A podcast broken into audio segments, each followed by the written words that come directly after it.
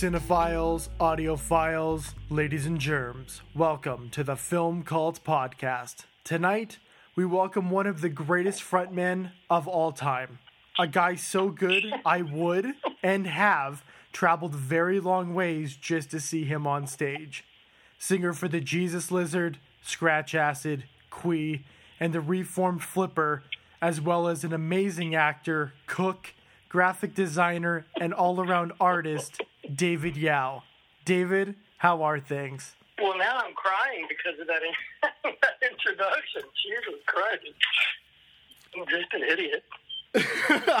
I, you're definitely not an idiot. You are truly one of the most spectacular people to ever grace a stage for a frontman. And I truly believe Well, that. Well, you know, you're Canadian. I, I guess. Yeah. Well, thank you, Robert. That's very, very nice. Well, you're welcome. Looking outside right now, though, does this movement taking place right now get you excited about finally taking that fascist tangerine out of the White House? Um, well, uh, I, I sure hope so. I mean, I don't want to hold my breath, uh, but um, I sure hope so. Yeah, I, I, I hate that guy more than I would think it's possible to hate anything. I'm I'm on the same boat on that. Does this movement feel different than other movements to you? Because you're kind of right in the heart of some of the biggest protests right now.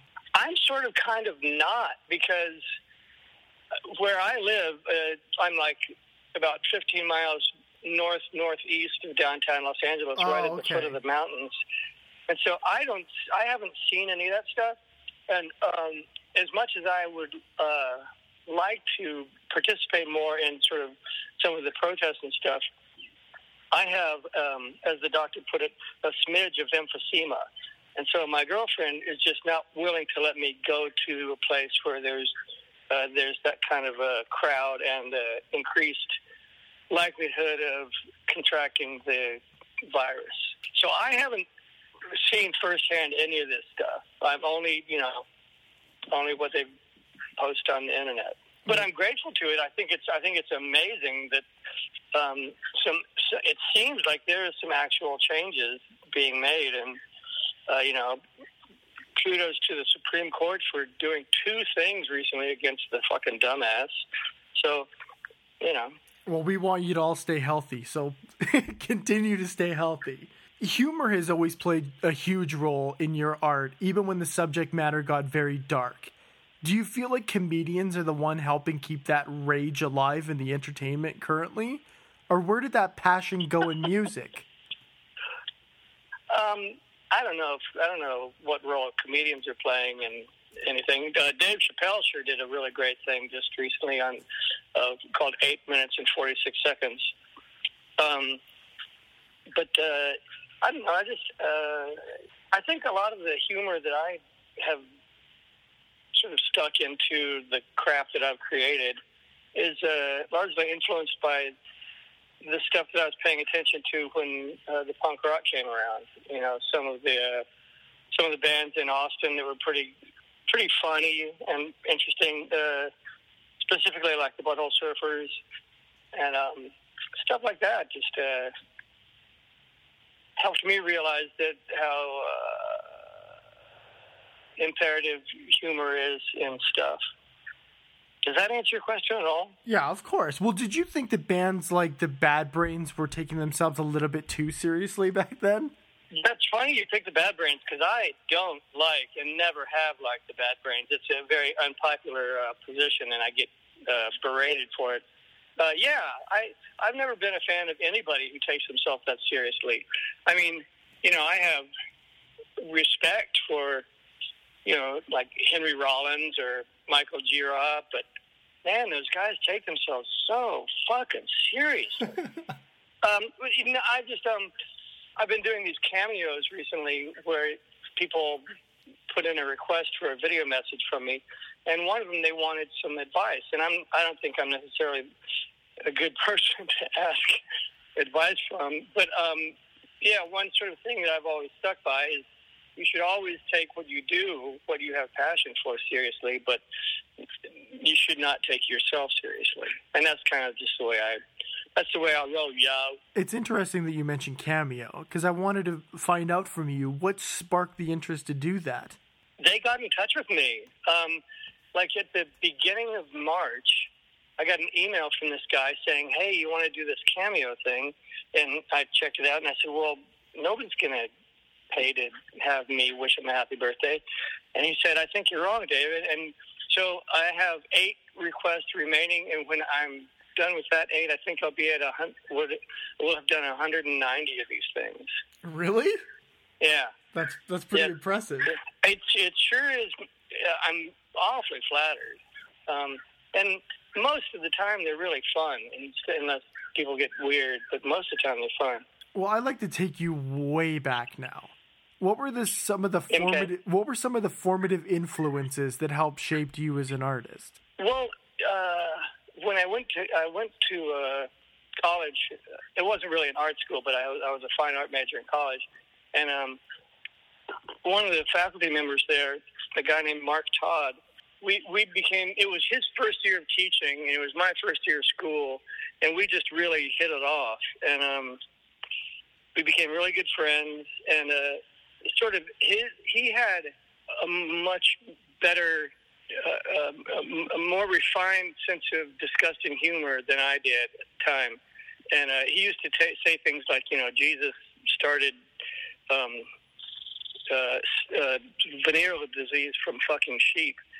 And I wasn't really, I wasn't really necessarily a Christian, but I was like, man, you don't, don't, you can't say that. And so, um, he, a, a lot of the influence of humor and um, sideways thinking was uh, started by Mark, and then he ended up he did a bunch of record covers for Scratch Acid and the Jesus Lizard, um, and we're still friends. I still I talk to him a few times a year, but um, he had a huge impact on the way I, I thought about art and philosophy and women and humor and music not music much. He had terrible taste in music, but um, that and and like I mentioned, the Butthole Surfers were really important to me, and uh, the Dicks and Terminal Mind and the, the punk rock in Austin in 1979, 1980. Yeah, and kind of changed my life. Well, I remember you mentioning Edvard Grieg as an important songwriter. Do you think that modern artists really don't give enough respect or retrospective to artists that were before what we call modern music? Oh Jesus, um, I don't know. I don't know what they're doing. I don't. I don't think. I don't. I really don't know what's going on in the sort of the modern music world. Um, I like Billie Eilish, but uh, outside of that, I don't really know what's going on in the Well, even your contemporaries, modern music world. e- even your contemporaries, you guys, and it's weird to say this, the Jesus Lizard, I feel, is, took a lot from classical music. And yes, I understand that that's a weird statement to make, but it seemed more so that way than a lot of other bands of your time. Do you think it was that that way? Well, uh, Duane was certainly well versed in uh, classical music, and um, I, I'm I'm a fan, but I have I'm certainly no aficionado. I can I I can see that. I can see that sort of coming through, um, and particularly you know with with the finesse and the way that Duane played or plays, it's um, that that makes sense to me. We're gonna get to Jesus Lizard in a, in a bit, but I want to take you back to Scratch Acid. How did that band first come to be? Oh fuck, I don't remember. Um, uh, um, God, I don't know. I mean, I had been for um, less than a year. I was in my the first band I was in was called Toxic Shock, and I played bass in Toxic Shock. And my girlfriend Carla and my best friend Steve were both singers. We had a they we had two singers, and then Brian played on drums and Fred Hawkins on guitar. And we only lasted for I think like nine months or something like that. And very early on, Steve quit, so it was just Carla singing. But then when Toxic Shock broke up, Steve and I wanted to do something, and God, I don't remember. I think David Sims and I were roommates. We, you know, we were friends with uh, Ray and Brett, but they they had been in a band called Jerry's Kids, not the famous Jerry's Kids, the Jerry's Kids nobody's heard of. And uh, yeah, I think we just started talking about, you know, doing music together. I don't remember how, it, you know, how, what the influence was, how the uh, how it, it happened, but I you make something up. well, did you think that you were going to play bass your entire career, or did you always see that switch to vocals inevitable? Oh man, that career never entered my mind. You know, I didn't think that I at that time, you know, it never entered my mind that we would even make a cassette. You know, I, that much less a career. And then when um, Steve Steve quit singing with Scratch Acid, and then David David and Brett were both playing guitar, and I just took over uh, the vocals when Steve left. But um, golly, I, career never never even entered the picture because back then, and then and then when we made a record, you know, I mean, it blew my mind that I could had made a record that you could hold this fucking vinyl thing and I'm singing on it, and then when it sells, you know, to people that you don't even know, to it sells like a thousand copies You go, oh my god, this is just, this. I'm the king of the fucking world, you know. it's just crazy. Well, what do you think the reason behind the original breakup of Scratch Acid was? Uh, Ray is quite the perfectionist, and um, Brett is not.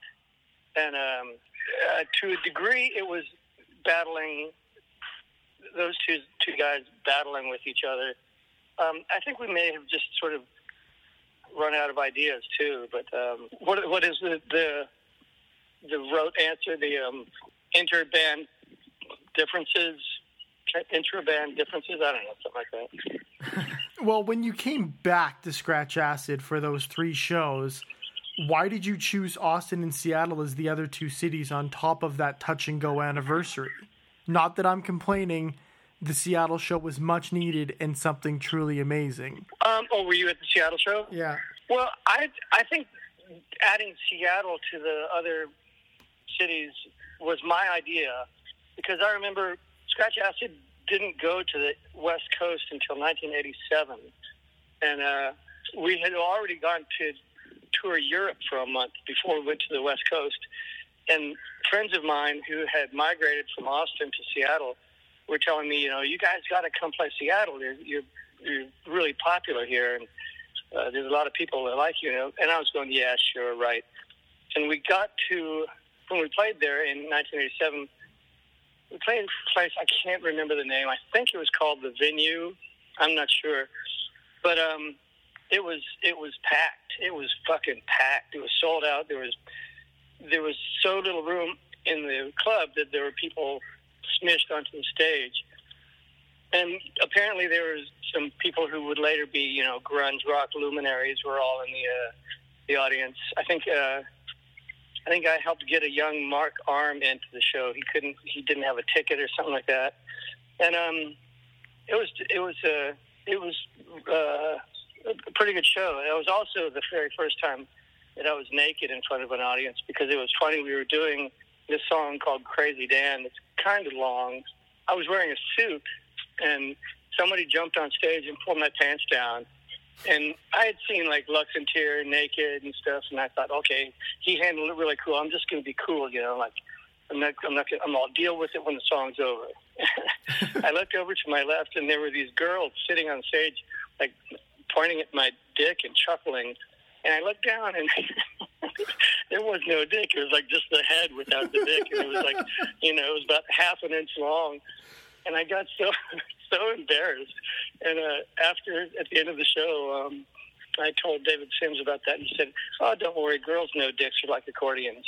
And so, um, and so that, um, so yeah, the then so that's the only time that Scratch Acid ever played in Seattle, and so when we did the reenactment shows, um, I thought we should tack Seattle on. Being picked by Jeff Mangum of Neutral Milk Hotel to do this second reunion of Scratch Acid, I think came as a shock to a lot of people. What was it like having him pick you guys, and what were those shows like? Was that the ones in Europe, in England? Yeah. Oh, um, well, you know, I I was I was a very very late bloomer to Neutral Milk Hotel. Um, I think even at the time, I didn't I didn't I didn't know who they were or anything. And since then, you know, my girlfriend she's a she's a fan, and uh, yeah, and she my girlfriend told me that uh, our that she thought there were a lot of similarities in our lyrics, and so I checked out his lyrics, and he he's way better than I am. But uh, retrospectively, I was very flattered. Like, oh wow, that guy liked us. Okay, cool. We saw um, Daniel Johnston opening for the Breeders, opening for Neutral Milk Hotel at the Hollywood Bowl. That was something else. Well, do you think that there's a possibility of more scratch acid in the future?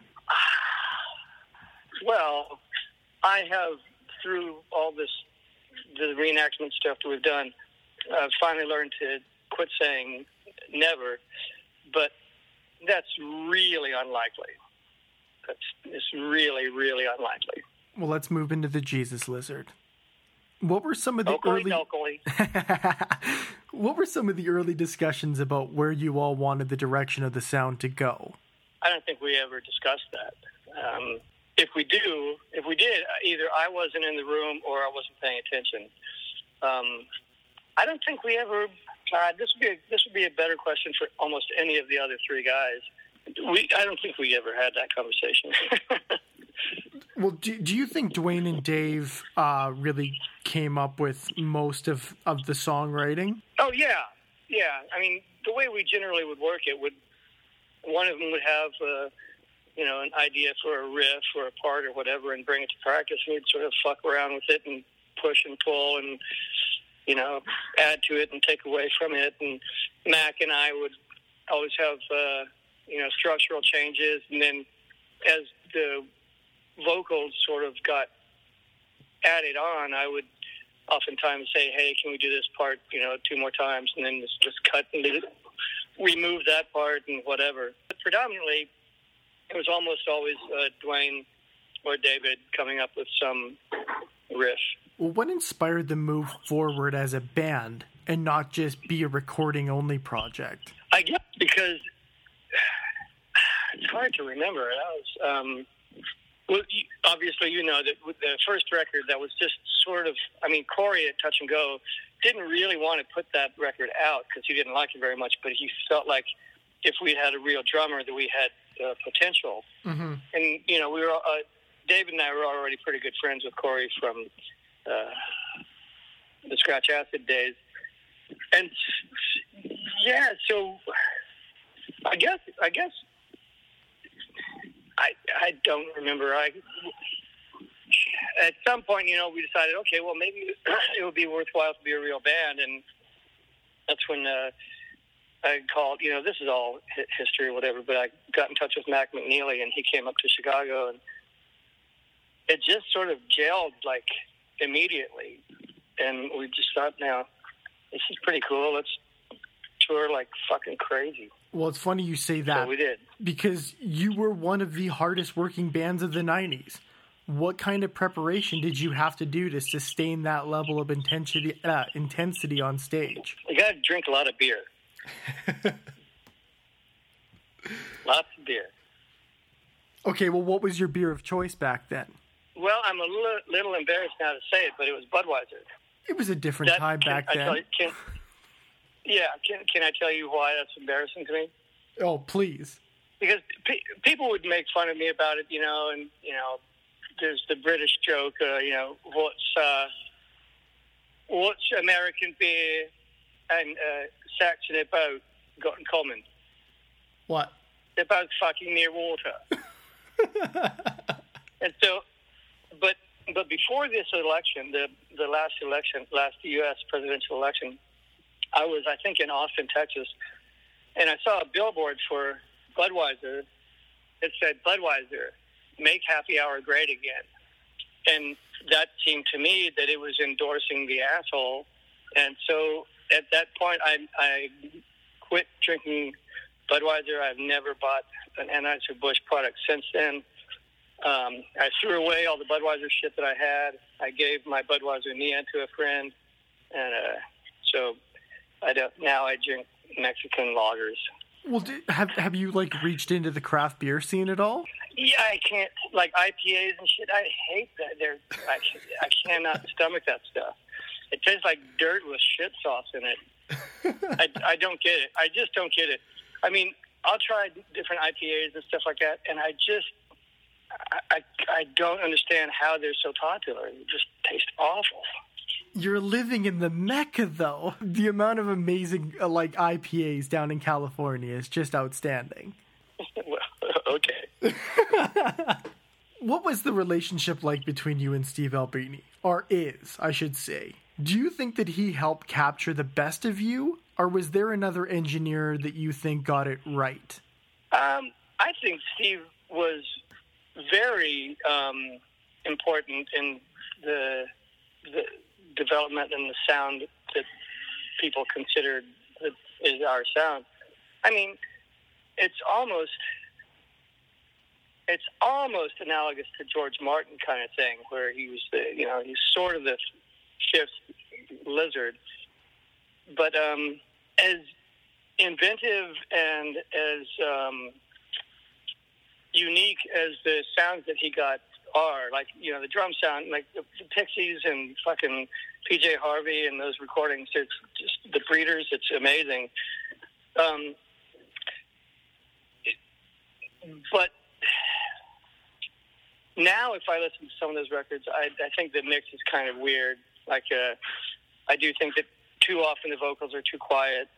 Um, but uh, you know, outside of that, God, his techniques and his uh, experimentation were just great. It was a blast to record with him because we just do the weirdest things, you know. For uh, when we were recording Wheelchair Epidemic, I think I was I laid on my back on the in the live room in the studio, and they had a microphone on a boom right above my chest, pointed at my mouth, and then there was another microphone hanging directly from from the ceiling directly above me, just pointed down at my mouth. And then there was another microphone with a long cord attached to the same place at the top, at the ceiling directly above me. And right before we started tracking, I sort of swung the microphone so that it was swinging around my body in a great big circle so that the, sh- uh, the phase would shift and just do weird shit. It's like, I don't know if you can pick that out in the recording, but we did it, and it sure looked weird. Do you think that anybody really got the vocal mix right then? Do you, do you think that it like got perfected on Blue? Um, well, I think on both Shot and Blue, uh, they're more prominent.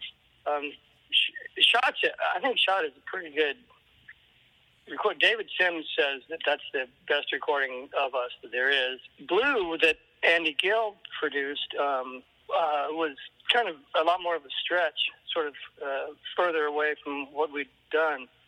But it's, I think it's a really cool record. Um, maybe not all the songs are so great, but uh, it's a great headphone record. Texturally, it's it's kind of amazing. I think Shot and Blue are incredibly underrated. And does it make you happy that they're finally getting the resurgence now? It seems like a lot of people are discovering Jesus Lizard now through Shot and Blue. Oh, I, I did. I was unaware. Yeah, I think uh, I think like the last time I checked, doing a little bit of research, it seems like those are like the first two albums that people on Apple Music go to first, and then go to Goat. Oh, okay. Huh. Which I did think was also a little strange. I'm surprised that they just didn't start with Liar, but well, well, if you don't know any better, you know. How did the song Panic in Cicero come to be on the movie Clerks? I have no idea. I um, uh, I think that uh, Kevin Smith asked Touch and Go if he could use this song, and I think he said okay. D- did you see a spike in like fans after that? No, no. Well, I I I didn't notice one. I don't. When did that come out? Ninety three, I think. Um, I don't know. I mean, if there was a spike in in popularity, I don't know that I would necessarily attribute it to uh, that song being in that movie. I mean, it's it's not what you would call like a blockbuster film. Well, why did the Jesus Lizard disband the first time around? Um, well, when we signed to Capitol, we had we had a three record contract. And I remember Gary Gersh at the time was running Capitol, and I told him, you know, this is uh, this is neat that you guys want to put out our records and shit, but we're not going to sell any records. And he said, I, uh, David, I don't agree with you. I think you're going to sell a lot of records. And we didn't. Uh, it was it was either the same or less than the previous Touch and Go records. And um, so when we signed that deal with Capitol, there was a clause in there because um, uh, Mac was getting pressure from his family to do uh, less touring, and uh, touring was what, kind of what you know. God, there's a squirrel on my feet, and I'm afraid he's going to bite me. Go away. um, uh, so there was a clause in the contract that said, if if necessary, that Mac could leave the band, and so he was kind of through domestic obligations. He was kind of uh, forced out, and he requested that we get Jim Kimball, uh, who you know Dwayne had been playing with uh, in the uh, Denison Kimball trio. But we all knew him, you know. I mean, I didn't know him that well, but he, you know, he was in the Laughing Hyenas and Mule, and he worked in the shipping department at Touch and Go, and everything seemed like he was okay, uh, no big deal. But then he proved to be a real fucking asshole, and he's a just he's a he's a dick, and um, so and I, I love Mac. I love Mac with every fiber of my being. And Mac is just an incredible person and an, and an amazing drummer. And so when Mac left and Jim took over, it just became a job. It was no longer fun. We were we were creating music because we were contracted to do it, and it wasn't it wasn't um, the thrill that it had been. I've always thought that the most important thing in a in a band is the chemistry between the guys, and if the guys and or girls or whatever, if um, if you change that, if it's a good thing and you change that, it's unlikely that it's going to be as good or better. And uh, with Jim, it definitely wasn't as good. And uh, so after we had done two of the three records from Capitol and we weren't selling any records, they called up our manager and something and said, you know, you, uh, you don't have to, don't worry, you're, you're free to go. You don't have to make a third record. So I, in the moment that our manager called, told me that on the phone, I said, okay, great. I quit. And that was that. What was the first reunion tour of the Jesus Lizard like? Um, uh, that's hard. That's from on stage. That's kind of a hard thing to answer. But yeah, I mean, we were a lot of a lot of the reviews and the people I talked to who saw those shows uh, said, you know, you guys were tighter than you were before, and I'll, I think I'll go along with that because there is definitely less alcohol consumption on those uh, on those shows than there had been in the old days. And as far as the shows themselves, uh, that first one was in um, I think Minehead, England, at uh, parties, and uh, I was I was scared shitless. I was so nervous. I was so fucking nervous, man. Um, and uh, right before we went on, I, I said to my girlfriend, uh, you know, I, I'm not, uh, I'm not going to take my shirt off or go in the audience. like three seconds into the first song, I was in the audience, and I just couldn't help it. And it was, it was, it was outrageously emotional. I couldn't believe the um, the outpouring of like I mean, people were crying. It was fucking crazy. Our manager cried. Our sound man was crying. it was crazy. Well, then you got back together for a second reunion. And this time around, I personally think that the band sounded the best they have their entire career. Did these shows feel different Wow. for you? Because I just like to say that Nashville show with the Cannery was one of the single greatest moments I've ever watched a band. Oh wow! Well, thanks. Uh, no, they they. Uh, I think in general, all the shows were just uh, a, a lot of fun. It was you know the way it always had been. I, those guys are outstanding musicians, and uh, they're really good at what they do, and I love being in their company. Yeah, so there you go. Um, I think the funnest one we've done for me, I don't know if the other guys would concur, but uh, when we played the the Henry Fonda Theater here in Los Angeles, um, gosh, whenever that was, I think that might have been year before last. I'm not sure, but um, I had this goofy idea. I had been in uh, uh, Colorado visiting some friends, and I saw in this store this weird full head white poodle mask, and I said I need to have that.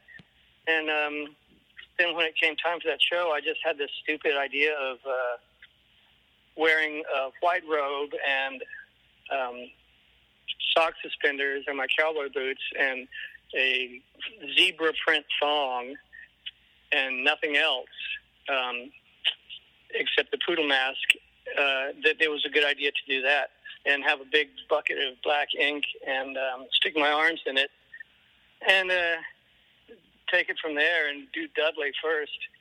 And then when the vocals came in, I took off my poodle mask and I was wearing a um, bald wig, which surprised a few people because it looked really, it looked like I'd shaved my head. so anyway, it was just um, sort of a goofy theatrical thing, but I had a blast doing that, and um, yeah, it's, it's been a lot of fun. Can we expect to see more Jesus Lizard in the future? Uh, same answer as Scratch Acid. I mean, I it's uh, um, don't hold your breath, but uh, if it happens, don't be surprised. Well, how does it feel to have such an impact on so many other bands throughout the years? Oh, I'm not aware of that, Robert. I don't know. I, um, I, I'm not cognizant of that. Do you have like a lot of frontmen when you're out and about stop you and, and, and tell you about about how you've influenced them at all? Um, well, maybe like you know 20, 25 years ago. Yeah, maybe a while back. I, I, that doesn't really happen now. For one thing, I don't uh, go out too often. Um, and when I do go to you know see shows, it's more often than not it's friends of mine anyway. So you know I'm just hanging out with these people I know. They they don't say stuff like that. well, how did the band Qui come to be? Well, I think that Matt and Paul had started Qui when they lived in Minneapolis. Um, and uh, I believe they said at the time that uh, Qui was a Minneapolis, Minneapolis, Minneapolite, Minneapolitosian um, term for homosexual. And I don't think that either of them really are, although I think sometimes maybe. And um, I guess they relocated to L.A. we uh, we became friends. Uh, and I was gonna. They they had a show that they were gonna be playing in Burbank, and they asked if I would, you know, do a song with them, and uh, I did. I think two songs with them. One of theirs, and then I think we did uh, "Glamorous" by the Jesus Lizard, and um, it was so much fun. I just sort of became. I just sort of like became part of the band. That was a cool band. I mean, not uh, not very well known, but they're like when we played in D.C., Ian MacKaye was there, and uh, I, you know, I've known I've known Ian for a long time. Uh, Matt and Paul didn't know him, but boy, oh boy, were they excited to meet him. Um, and Ian told me that he thought that Qui was the best band I was ever in. Well, did that collapse long make you reevaluate playing live? No, no, no. That you know, that was just a um, an injury that uh, got healed, and you know, I, I, I never really think about it. Well, you had the Qui aprons. Did you ever contemplate opening up your own restaurant? We all have heard the stories about you being a world renowned cook already. Um, I've thought of opening a restaurant. Um, I've worked in a lot of restaurants. I've had more restaurant jobs than than any other kind. And uh, having worked in them uh, and seen what it's like for the owners, uh, I don't want to do that. uh, that it's it's not it's not fun, and it's such a fucking gamble. You open a restaurant, chances are you're not going to make it. even if it's good. But I've thought about it. We uh, we used to talk like Whitney O'Keefe, the world's greatest sound man, who was um, our sound man for the last many years of us being a band. He had an idea back in the early '90s for a restaurant called Eat Shit, and it would be it would be stuff like you know hot dog casseroles and uh, you know tuna fish sandwiches with potato chips on it and the kind of things that would you would get a recipe off the side of a Campbell soup can, that kind of food. and then what we what we figured would be the the piece de resistance would be um, a peanut butter and um, banana sandwich, but and instead of slicing the bananas, you just serve it on a hot dog bun. And we figured that um, people would come from all over the world to eat you know, eat shit. And but we never did anything about it. I think that a great idea. Uh, that would even work as as a, as a food truck. Yeah, it would be really good white trash food. Lots of mayonnaise. well, how did you get involved with the Tool Schism commentary track? Oh Jesus. Um, um, I uh, I think Adam Jones asked me to do that. I I don't remember. I, I fuck. I barely. I forgot that it happened. Yeah, I think Adam Jones asked me to do that. That is one of my favorite commentary tracks. Is there some gag about making Maynard go get more beer or something like that? Yeah. It, to me, it was. I, I'm I'm a big fan of, of Tool, and I just I think that you you captured the humor of that band brilliantly in your commentary track. Oh, good. Well, why did you guys never tour together? That seems like a perfect pairing. I don't know. I don't know. It just got never got booked that way. Your acting roles have been true scene stealers. Was the Jim Sikora stuff in the '90s the first delve into into that world? Uh, yeah, yeah. I had done you know theater in high school and college, but uh, the stuff with Jim was the first. What are some of the kind of roles and genres you'd like to try out now? Well, I don't know how good of an actor I am, but I, uh, I, I, um, I really enjoy it, especially when it goes well. And so I think I would like to try pretty much everything, you know, from a, a ferry to a, a truck driver to a, I don't know, a, a shrimp. Um, I'd like to try all kinds of stuff. I mean, it seems like more often than not I get cast as a bad guy, which is okay, but uh, it's it's fun doing. The thing that thrills me about acting is um, when you're shooting a scene, and if it goes well, if it goes right, when the director calls cut, it's so weird because you just were experiencing this thing you know you weren't you the person you're talking to is not the person you're talking to. You weren't here. It was like this fucking bizarre, magical thing that transplants you, and then it's cut, and you're suddenly back to Earth, and you're in this place with all these people gathered around holding clipboards and microphones and shit. And it's uh, it's an amazing feeling if it uh, if it if it when it goes right like that when you when you and whoever you're acting with uh, kind of nail it, there's there's nothing else like it. It's um it's it's almost like sex because it's so personal, and it just you know if it's just you and another person, it's just kind of I don't know what I'm trying to say. It's it's a great feeling when it works well. I just like to say that under the Silver Lake, your performance is one of the best of the decade. You completely stole that movie, so I would not be like concerned you're, about you're your acting. Silly. It's you're a silly. it's a really good performance. It really, uh, I was shocked at how transcendent that was. I was, I was honestly, you stole that movie. Well, that's not true, but thanks. I tell you what, it sure was fun because we, um, with the way it was scheduled and everything with the shooting, when we were at the Griffith Park uh, Observatory, when the homeless king first comes up over the ledge, the hill there, and meets Andrew Garfield, when you see that happening, that's the first I had ever spoken with Andrew Garfield. We didn't get to um, uh, rehearse or anything, and that was really fun because I didn't know him. I wasn't really that familiar with his work, but we had a blast doing it. We did a few takes where we just laughed all the way through it. It was a lot of fun. It was great to work. It's great working with people like that. He, he's just uh, he's fucking phenomenal. In that scene where he's uh, in the chair with the chains around him, Mm-hmm. I don't know how many times we did that scene. Probably, well, probably twenty times or something like that. And every time, every time he had a single tear just sort of drop out of his eye. It's fucking amazing. Well, have you ever contemplated stepping behind the camera again to make a feature? Um, I would like to be a director of photography. Um, you know, operate the camera, a camera operator.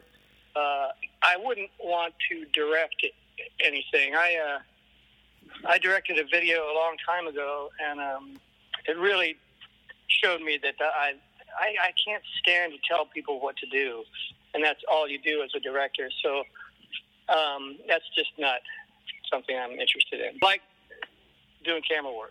What was it like stepping into the art world and getting some stuff up in a gallery? Well, that's what I I'd gone to school for art, and so back in the uh, what the seventy eight and seventy nine and eighty, I was doing a lot of art and would have gallery shows and stuff. Um, and then yeah, and then out of the blue, whenever the fuck that was, like fourteen years or so ago, this guy who had a gallery said, "Hey, I, you used to draw and paint. You want to do some more?" And I said, "Okay, sure." And he said, "You can have a a one man show in three months." And so, and he said he wanted something big too. And so, I made this one that was six feet by eight feet, and it's the biggest painting I ever worked on. And I just did a a shit ton of paintings all of a sudden, you know, with a three month deadline. Um, and uh, also at the time I was unemployed, and so uh, I had plenty of time to work on it. These days, for the last five and a half years, um, I just haven't had time or the space to uh, to do any painting or anything like that. And I, I kind of don't have the desire. I'm sure I will again before I kick the bucket, but Do you have a bunch of unseen material just sitting around, or have you pretty much done all your stuff into an exhibition? Um, I think everything I've done was either an exhibition or I used to have a, a website for my art.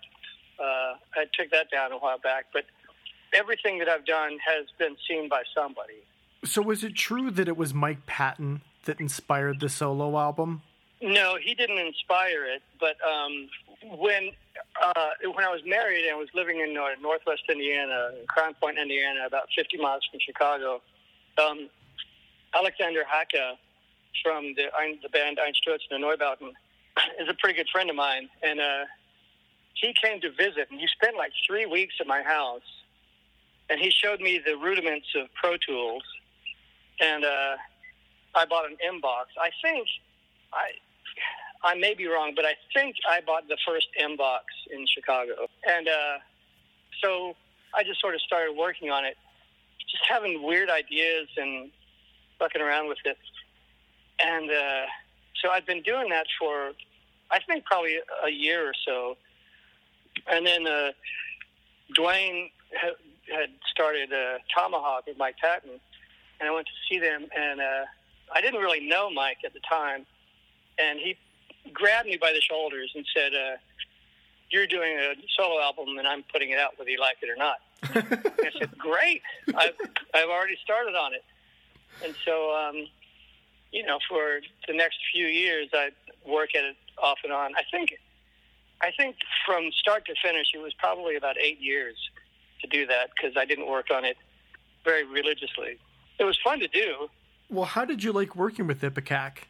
Uh, it was fun. Uh, you know, Mike and uh, Greg Werckman, who kind of really, he's the machine behind it. Um, they're both swell guys, hardworking, respectable, nice fellers.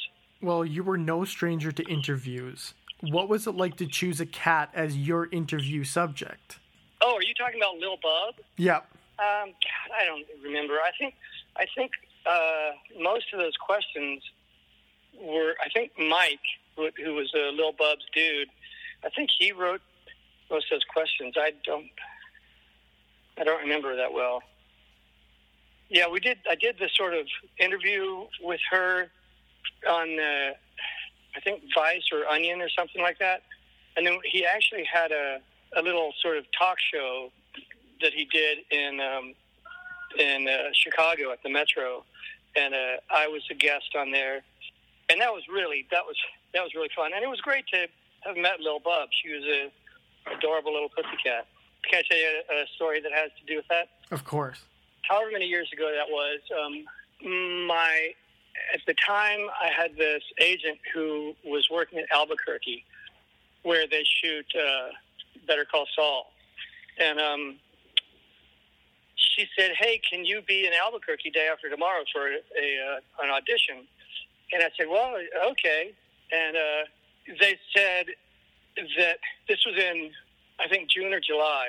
And they said, if there's any date between August 1st and August 15th that you can't shoot, then uh, let us know. And I said, well, I can't do it on August 6th because that's when I'm going to be in Chicago doing this thing with Lil Bub.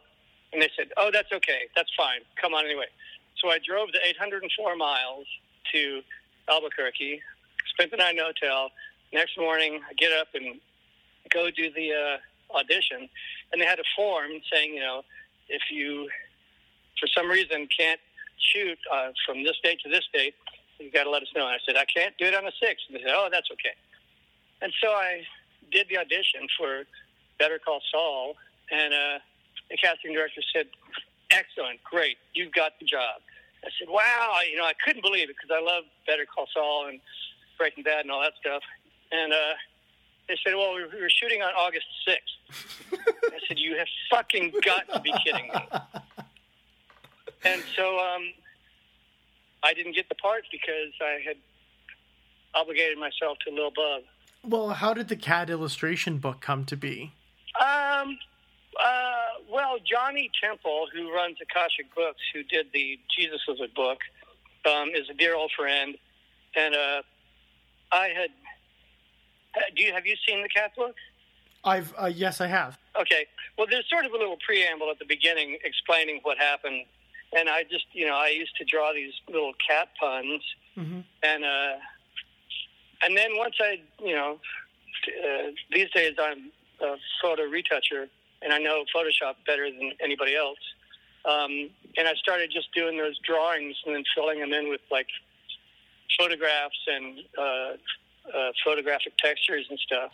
And um, I asked Johnny Temple from Akashic if he would put out uh, that book. And with uh, slight hesitation and reservations, he said, okay. Your graphic design stuff, did that kind of come out of nowhere or did you just like playing around with that in the beginning and it just kind of grew into something that you did more often? Or were you kind of just thrown into it? Well when when i was in chicago um, a friend of mine told me about this program called photoshop and at the time it was on version 2 and uh, i read an article on it where it said that you could edit people out of a picture which now is like oh big deal at that time I was going, no way. How? What the? No way. Well, what about the stuff that's behind him? Where does that come from? And so um, I was at a friend's place who did video directing, and they had a scanner. And uh, I said, "Oh fuck, you got a scanner? Can I get a scan?" And he said, "Of what?" And I said, "I don't care. Just a photograph. Give me a photograph." And he had been a, a park ranger, and there was this photo of these twelve park rangers two rows of six, and I wanted to remove everybody else and just leave my buddy standing there alone. But he was in the back row, so I had to take his head off and put it on another person. But the only person who whose body was in the position where it wouldn't make it his neck looked like he was broken was a black fella, a black fella. So I had to change the color of his skin to match my buddy's face. And at the time, I knew nothing about resolution and whatever. I mean, this thing fit on a floppy disk. And so I did, I removed the other 11 guys and just left my buddy standing there alone. And uh, I left it on the desk of the guy who had the scanner. And a couple weeks later, he called and said, "Hey, I saw that thing you did. You want a job?" I proceeded to start doing stuff for the 3D preparation. Like they gave me pictures of buildings in Chicago, and I had to take out the perspective and change any signs to be fictitious, uh, remove any pedestrians or cars, and uh, make all the buildings look like they'd gone through a terrible fire. And then they used those for this video game they were working on called Dueling Firemen. And uh, that never came to fruition. But that's sort of how I got started in doing the Photoshop. And I would do stuff for, you know, rudiment, rudimentary stuff for the Jesus Lizard. And then when the band broke up in 99, um, I got a job as a photo retoucher. Well, how much uh, involvement did you have on the Jesus Lizard book? Were you involved pretty heavily do, doing the graphic design? I, I, yeah, I did that whole thing. I mean, it says on there uh, it was done by Henry Owings with David Yow, mm-hmm. but I Henry, Henry helped lay it out. I designed the whole book. It looks like that because that's the way I made it look.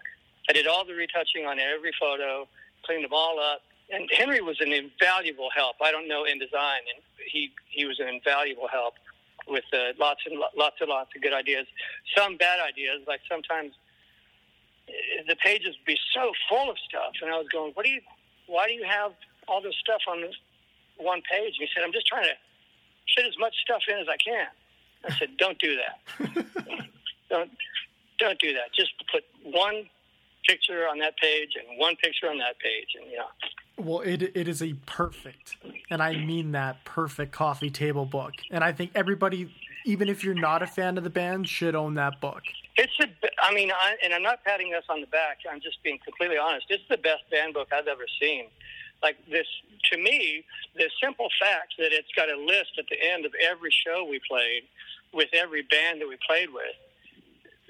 What the fuck?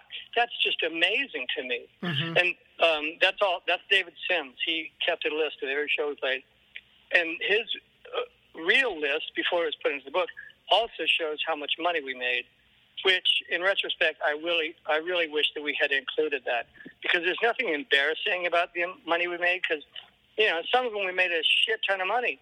But sometimes you know there was you know that show in Audible where we made thirteen dollars or the one in Rhode Island where we he's the guy said he paid us but he forgot to. And you know just like it would have been uh, even more interesting document if it had the amount of money we got paid. How did you feel when when you came up to Canada for shows? Did you think the audience was pretty receptive up here? Uh, yeah, yeah. It, um, not really much difference that I could tell from uh, from the U.S. Uh, very early on, I think in Montreal, we made friends with this guy named Argon, like the chem- like the uh, element argon, mm-hmm. and uh, he was French Canadian and didn't speak his French. His English was pretty broken but I remember the first time we played in Montreal, and there were, you know, maybe 11 people in the audience. Uh, he's going, if only you had leaves. If only you had lips. and uh, that's what we called, after that, that's what we called If Only You Had Lips because of that. And we sort of became friends with him, and we'd see him every time we came to, to Montreal. Well, Flipper, were you a fan of that band early on? And how did you get approached to be a part of that reunion? I was yeah when Flip when I first heard Flipper when I first heard the uh, Love Canal seven inch and the Brainwash seven inch, I was floored. I was because you know there there you had the Butthole Surfers and then there was Flipper and I was going these guys they're fucking artists. This is this is punk rock art and um, that Brainwash seven inch. Are you familiar with the Brainwash seven inch? I am familiar with it. It's it's fucking awesome. Oh yeah, I mean I remember at the time that was what 1980 or something like that maybe 79, I think 1980. Um, and I was saying to my friends that that Brainwash single was the most important recording since Abbey Road, and um, which had only been like you know 10 years. So yeah, so when they had, when uh, Steve uh, Stephen DePace asked me if I'd like to sing for them doing some shows, I didn't hesitate. I mean, are you fucking kidding me? That that made me feel like that was just I couldn't believe it. And he told me that the other people that they were considering were um, Ian MacKaye, Keith Morris, and believe it or not, Moby. And uh, he saw me. He saw uh, Steve saw me play um, a song with uh, Helios Creed with Chrome in Los Angeles, and that night, and that's when he asked me if I would sing for Flipper. And I'm just beyond honored. That was so much fun. Such an important band. Those guys are great. Rachel, who played bass on most of the shows, was amazing. And Bruno played the first time around. He was amazing. And then in, uh, on the European tour, Mike Watt played bass. And Mike is uh, an interesting man. I feel like you have a story there. Well, I knew I I sort of Mike Watt and I were kind of acquaintances. We didn't really know each other that well. We we'd run into each other a few times, and we, would you know, I've done his radio show, and then he was playing bass with Porno for Pyros when the Jesus Lizard did the Big Day Out in Australia, and I sort of got to know him then. But then spending every day with him in the van and at soundcheck and at shows and in the hotel and stuff, uh, I told him four times in that month of August that he's the weirdest man I've ever met in my life. and he didn't seem surprised. Well, I'd like to take you to the infamous dick sucking discussion in Fix. To this day, it is still one of the funniest moments in film history. Did you love playing this up on stage to really get the clueless members of your audience really believing that that was true? God, I don't remember what that. I don't remember what was said in that. You were just like, uh, you guys were in Ohio. Oh, something about yeah, like you, something at a bus station or something. Yes, yes. You guys were at a bus station in Ohio, and Al would come there, and you guys taught him how to suck dick. Yeah, I'll have to watch it again. Do you really like fucking with your audience when you're up there? Is that has that always been something primal for you? Oh yeah, yeah. It's fun. You know, I mean, it's all in good spirit. You know, I don't want to. I'm not trying to hurt anybody, but uh, sure, you got to fuck with them. Well, finally, what can we expect from you coming up? I would. I, hope more acting. You know, this uh, this COVID thing has been weird. I got laid off on March 27th, and since then, um, I've just been uh, busy with a handful of things, a lot of domestic stuff, chores and projects that I enjoy, and uh, taking long walks and drinking a lot and uh, cooking. Um, and I don't know presently if I'm going to have my job back when uh, when the dust settles. So um, hopefully I'll get some acting jobs to pay the bills. Well, David, I don't even know that words are really going to describe just how much you mean to the art world in all forms. Your stage presence is unrivaled. You've helped to master an entire genre of music. Your acting work continues to impress. I, I oh, honestly would just like to thank you for taking the time out of your day to speak with me. It means the literal world to me. You are one of my favorite musicians of all time. And I, I hope that people come away from this checking you out if they don't already know you, are giving you a revisit. I think you are truly one of the most important frontmen that will ever live. well, that's very nice. Thank you. Thank you very much, Robert. That's very nice. Well, thank you. thank you for listening. Again, if you don't know the Jesus Lizard, just stop this podcast and go listen. And if you only know David from that, make sure you go check out Scratch Acid, Qui, Flipper, and all of his acting work because he is one of the most genuinely cool people out there. And I hope when this pandemic is over, we're going to see him on stage again, doing what he does best, being one of the most incendiary visual treats you will ever witness. This concludes our broadcast day.